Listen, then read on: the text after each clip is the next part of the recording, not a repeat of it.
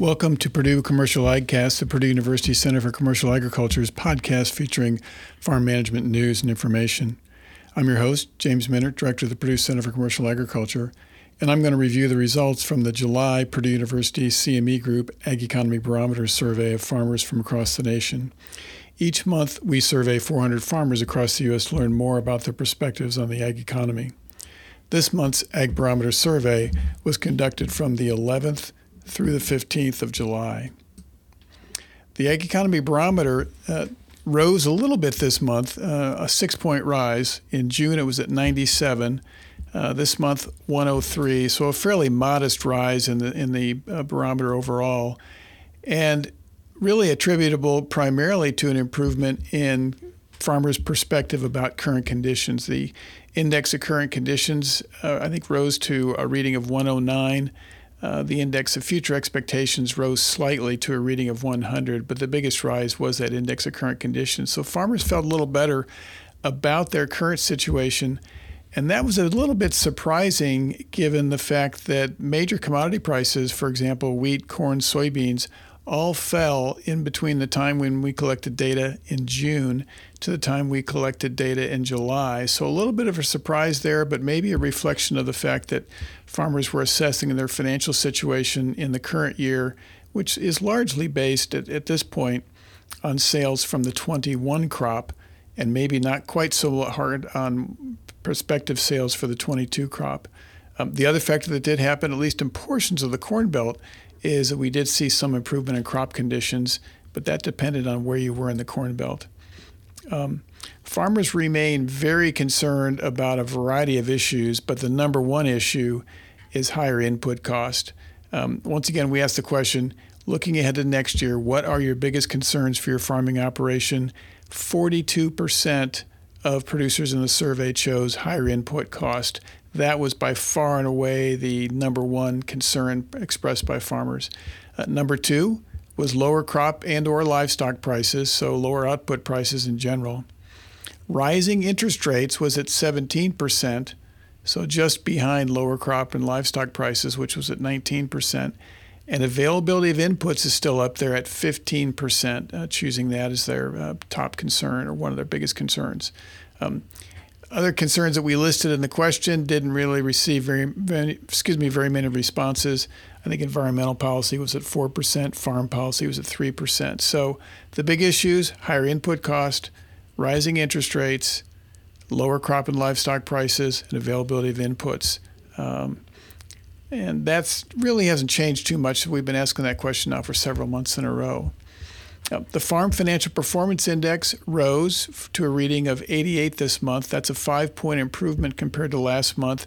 It's a seven point improvement compared to May, but still leaves that index, uh, you know, well below where it was. For example, this time uh, last year, think last year we were at 96 uh, and, and 99, 96 in June, 99 in July. So significantly lower than it was even uh, last summer and, and, going into the fall. Uh, for example, back in December, that index was at 113.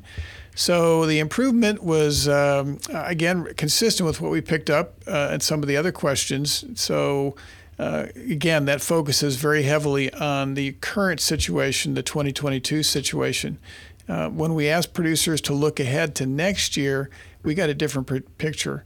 Um, so the follow-up question is: Do you think a year from now will your farm operation be better off financially, worse off, or just about the same as now?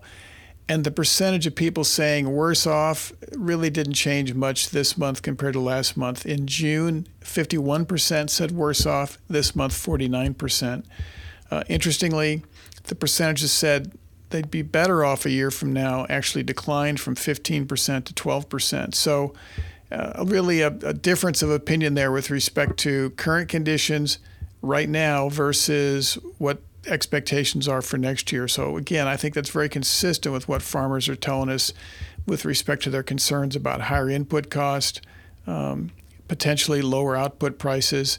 Uh, and really, what that boils down to is, is creating a, a cost price squeeze and then you couple that with concerns about uh, possibilities that we might have difficulty obtaining some of the inputs that we need. So uh, that kind of makes sense from that standpoint, but there is a difference of opinion there in terms of current conditions versus expectations for next year.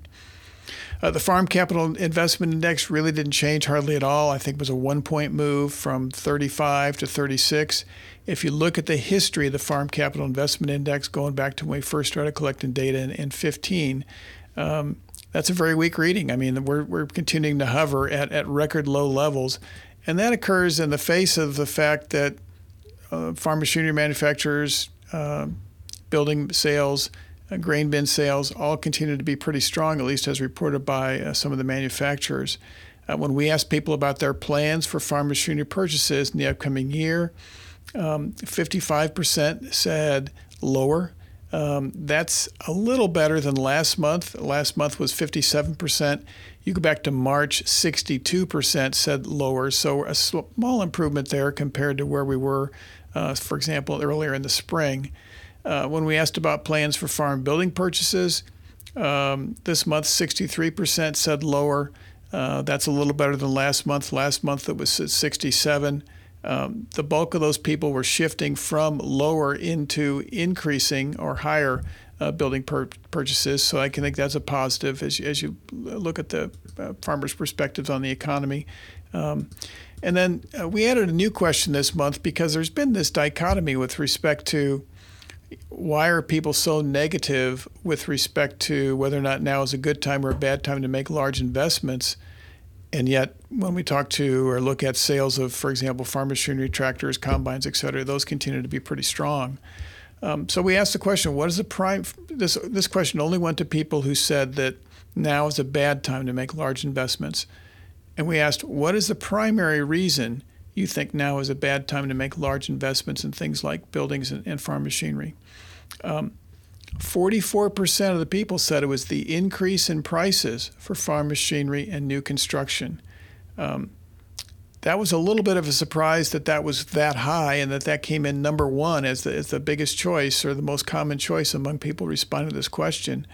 Um, 15% said it was the uncertainty about farm profitability. 14% said it was rising interest rates. Um, this one was a little bit of a surprise based on some of our other questions that we've been asking. Only 7% said that it was the tight farm machinery inventories at dealers that, that caused them to say now is a bad time. So, really focused on the cost of purchasing new machinery and, and uh, new building construction really has uh, showed up as a, as a reason why people think now is a bad time to make large investments in their farming operation. Looking at farmland expectations, the short term farmland value expectation index uh, declined to a reading of 127. Uh, that's down from 136.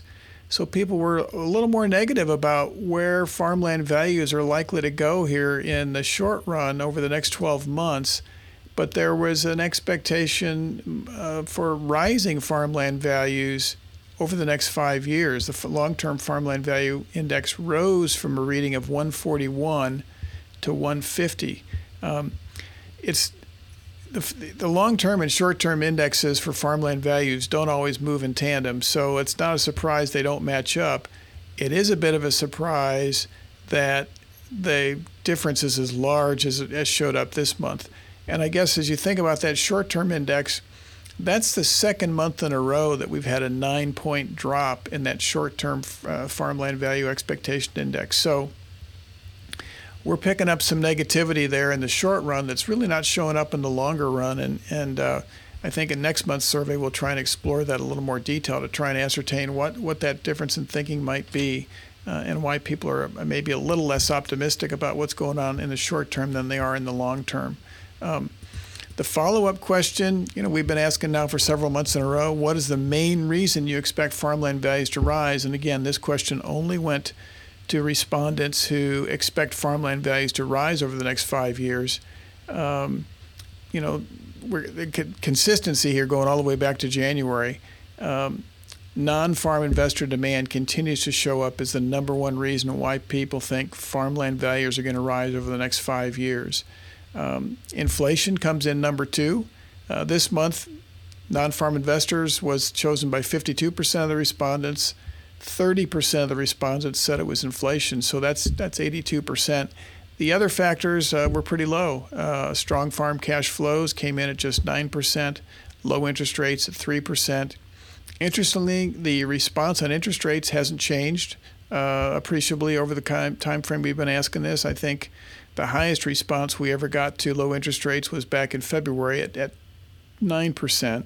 Uh, but since then, if you look at March, April, May, um, June, and now July, have all been between three, to, actually between two and four percent. So I guess if you go back to February, which is really before the Fed started raising rates, uh, people were a little more inclined to think low interest rates were supporting farmland values. We have maybe lost some of that support. Um, we, for the second month in a row, we've been asking corn and soybean producers what their expectations are for cash rents in their area in 2023. Um, this month, 42% of the producers in the survey said that they expect to see higher cash rents. That's down from 52% in June.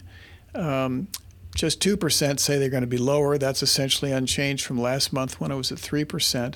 And so the switch has been from people who expect higher cash rents to those who expect cash rental rates to remain the same. 56% of the people in this month's survey said they expect to see cash rental rates remain the same.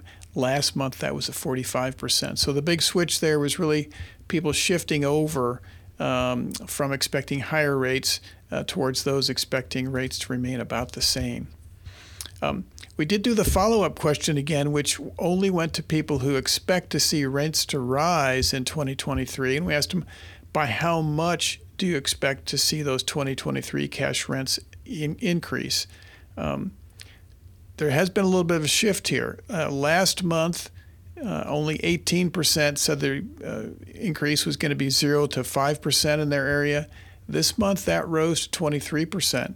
And on the other end of the spectrum, last month, 42% said they thought they'd see a, a rise in cash rental rates of 10% or more. This month, that came down to 34%. So, really kind of a switch there in terms of more people this month expecting a more moderate rise in cash rental rates than what we saw in June. And I guess that's consistent with what we saw with respect to corn and soybean prices in between uh, the timing of the June survey and the, and the July survey. People kind of backed off their expectations there a little bit. Uh, I think probably based on the decline in, in commodity prices that took place. Um, given this big rise in input cost that we've been seeing now going back really into pretty far into 2021, um, we've been wondering whether or not that's going to lead people to make some changes in their crop mix in 2023. So the question we asked to all the crop producers in the survey is looking ahead to crops that will be planted in 2023, what change do you expect for the 2023 crop input prices uh, compared to prices paid for 2022 crop input prices. And there has been a bit of a change here. As you look at the numbers here in July, fewer people are expecting a really large increase in those input prices. Um, and by large, we, the, the option we gave them on the survey was 20% or more. This month, only 7% said they thought input prices would rise 20% or more compared to 2022's prices. The first time we asked this question back in April, that was at 21%. So there's definitely a shift going on there. Um, and as you look at people who actually expect prices to decline um, in 2023 compared to what they were in 2022, there's been a shift there as well. Uh, at least compared to the last two months. Uh, this month, 18% said they thought prices would go down between 1 and uh, 10%. Um, that compares to in, in June and, and May, we only had 12% thought prices would actually go down. Um, so a, a, bit of a shift there.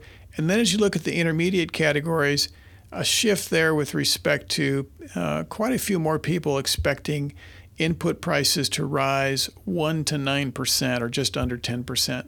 Um, again, back in April, only 18% thought we'd see a rise of, of 1 to 9%.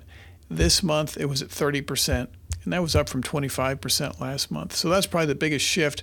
People shifting away from expecting a really, really extreme increase in input prices in 2023 to those expecting a significant but more moderate uh, increase in, in input prices. Um, truthfully, I think if you look at our survey carefully, what we're really probably picking up is a tremendous amount of uncertainty with respect to what it's going to cost to put a crop in the ground in 2023. If you look at the diverse, diversity in responses here, again, we don't have a history of asking this year after year after year, so it's a little difficult to make a comparison to prior years. But I suspect if we had asked this question in prior years, uh, we would not see this kind of dispersion with some people expecting increases of 20% or more and other people expecting uh, a decrease of perhaps 1 to 10%. So, tremendous amount of uncertainty about what it's going to cost to put a crop in the ground. So, um, given that uh, diversity in responses with respect to input cost, um, we've been asking a couple of times now do you plan to change your farm's crop acreage mix next year in response to the rise in crop input prices. And again, this just went to people who are the crop producers in our survey, which is the majority of people in the survey, but still people who said that they planted corn, soybeans, wheat, or cotton in 2021. 24% of them said that they do plan to change their crop acreage mix in response to the rise in input prices. So, for those that said they plan to make a change, that 24% of the people in our survey, we followed up and said, what will be the biggest change in your crop operation next year? Um, and maybe not a big surprise here 53% of them said that they would increase the percentage of their farm's acreage devoted to soybeans. Um, the number two choice was 27% said they would plant uh, or devote a higher percentage of their farm's acreage to corn. 19% they would devote it to a higher percentage of wheat, and then on the cotton side, just 1% said they were going to boost their cotton acreage. So, again, I think two months in a row now, pretty consistent responses with a significant majority uh, saying that they uh, plan to uh, devote more of their farm's acreage to, to soybeans. That'll be interesting to see how that plays out as we go through the fall and into the winter. We've also been following up a little bit with respect to expectations for winter wheat acreage in fall 22 compared to fall 21. So we asked the question first of all to people who said that they planted wheat in the fall of 2021. In other words, people who ostensibly are, are normally at least a, a, portion of their operation is devoted to wheat production. And we asked them, do you plan to increase your winter wheat acreage in fall 22 compared to fall 21?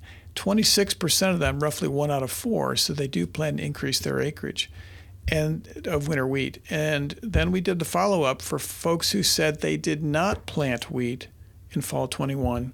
So people that uh, perhaps have no history of planting wheat or at least didn't plant it in 2021, didn't plant it recently, we asked them, do you intend to plant winter wheat in fall 22?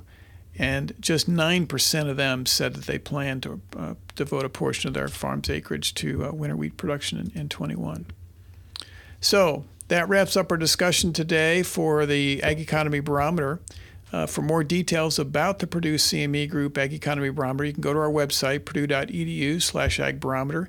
Um, you can download the charts that I was referencing and talking about during the course of this uh, uh, podcast, along with the podcast uh, on, on the website.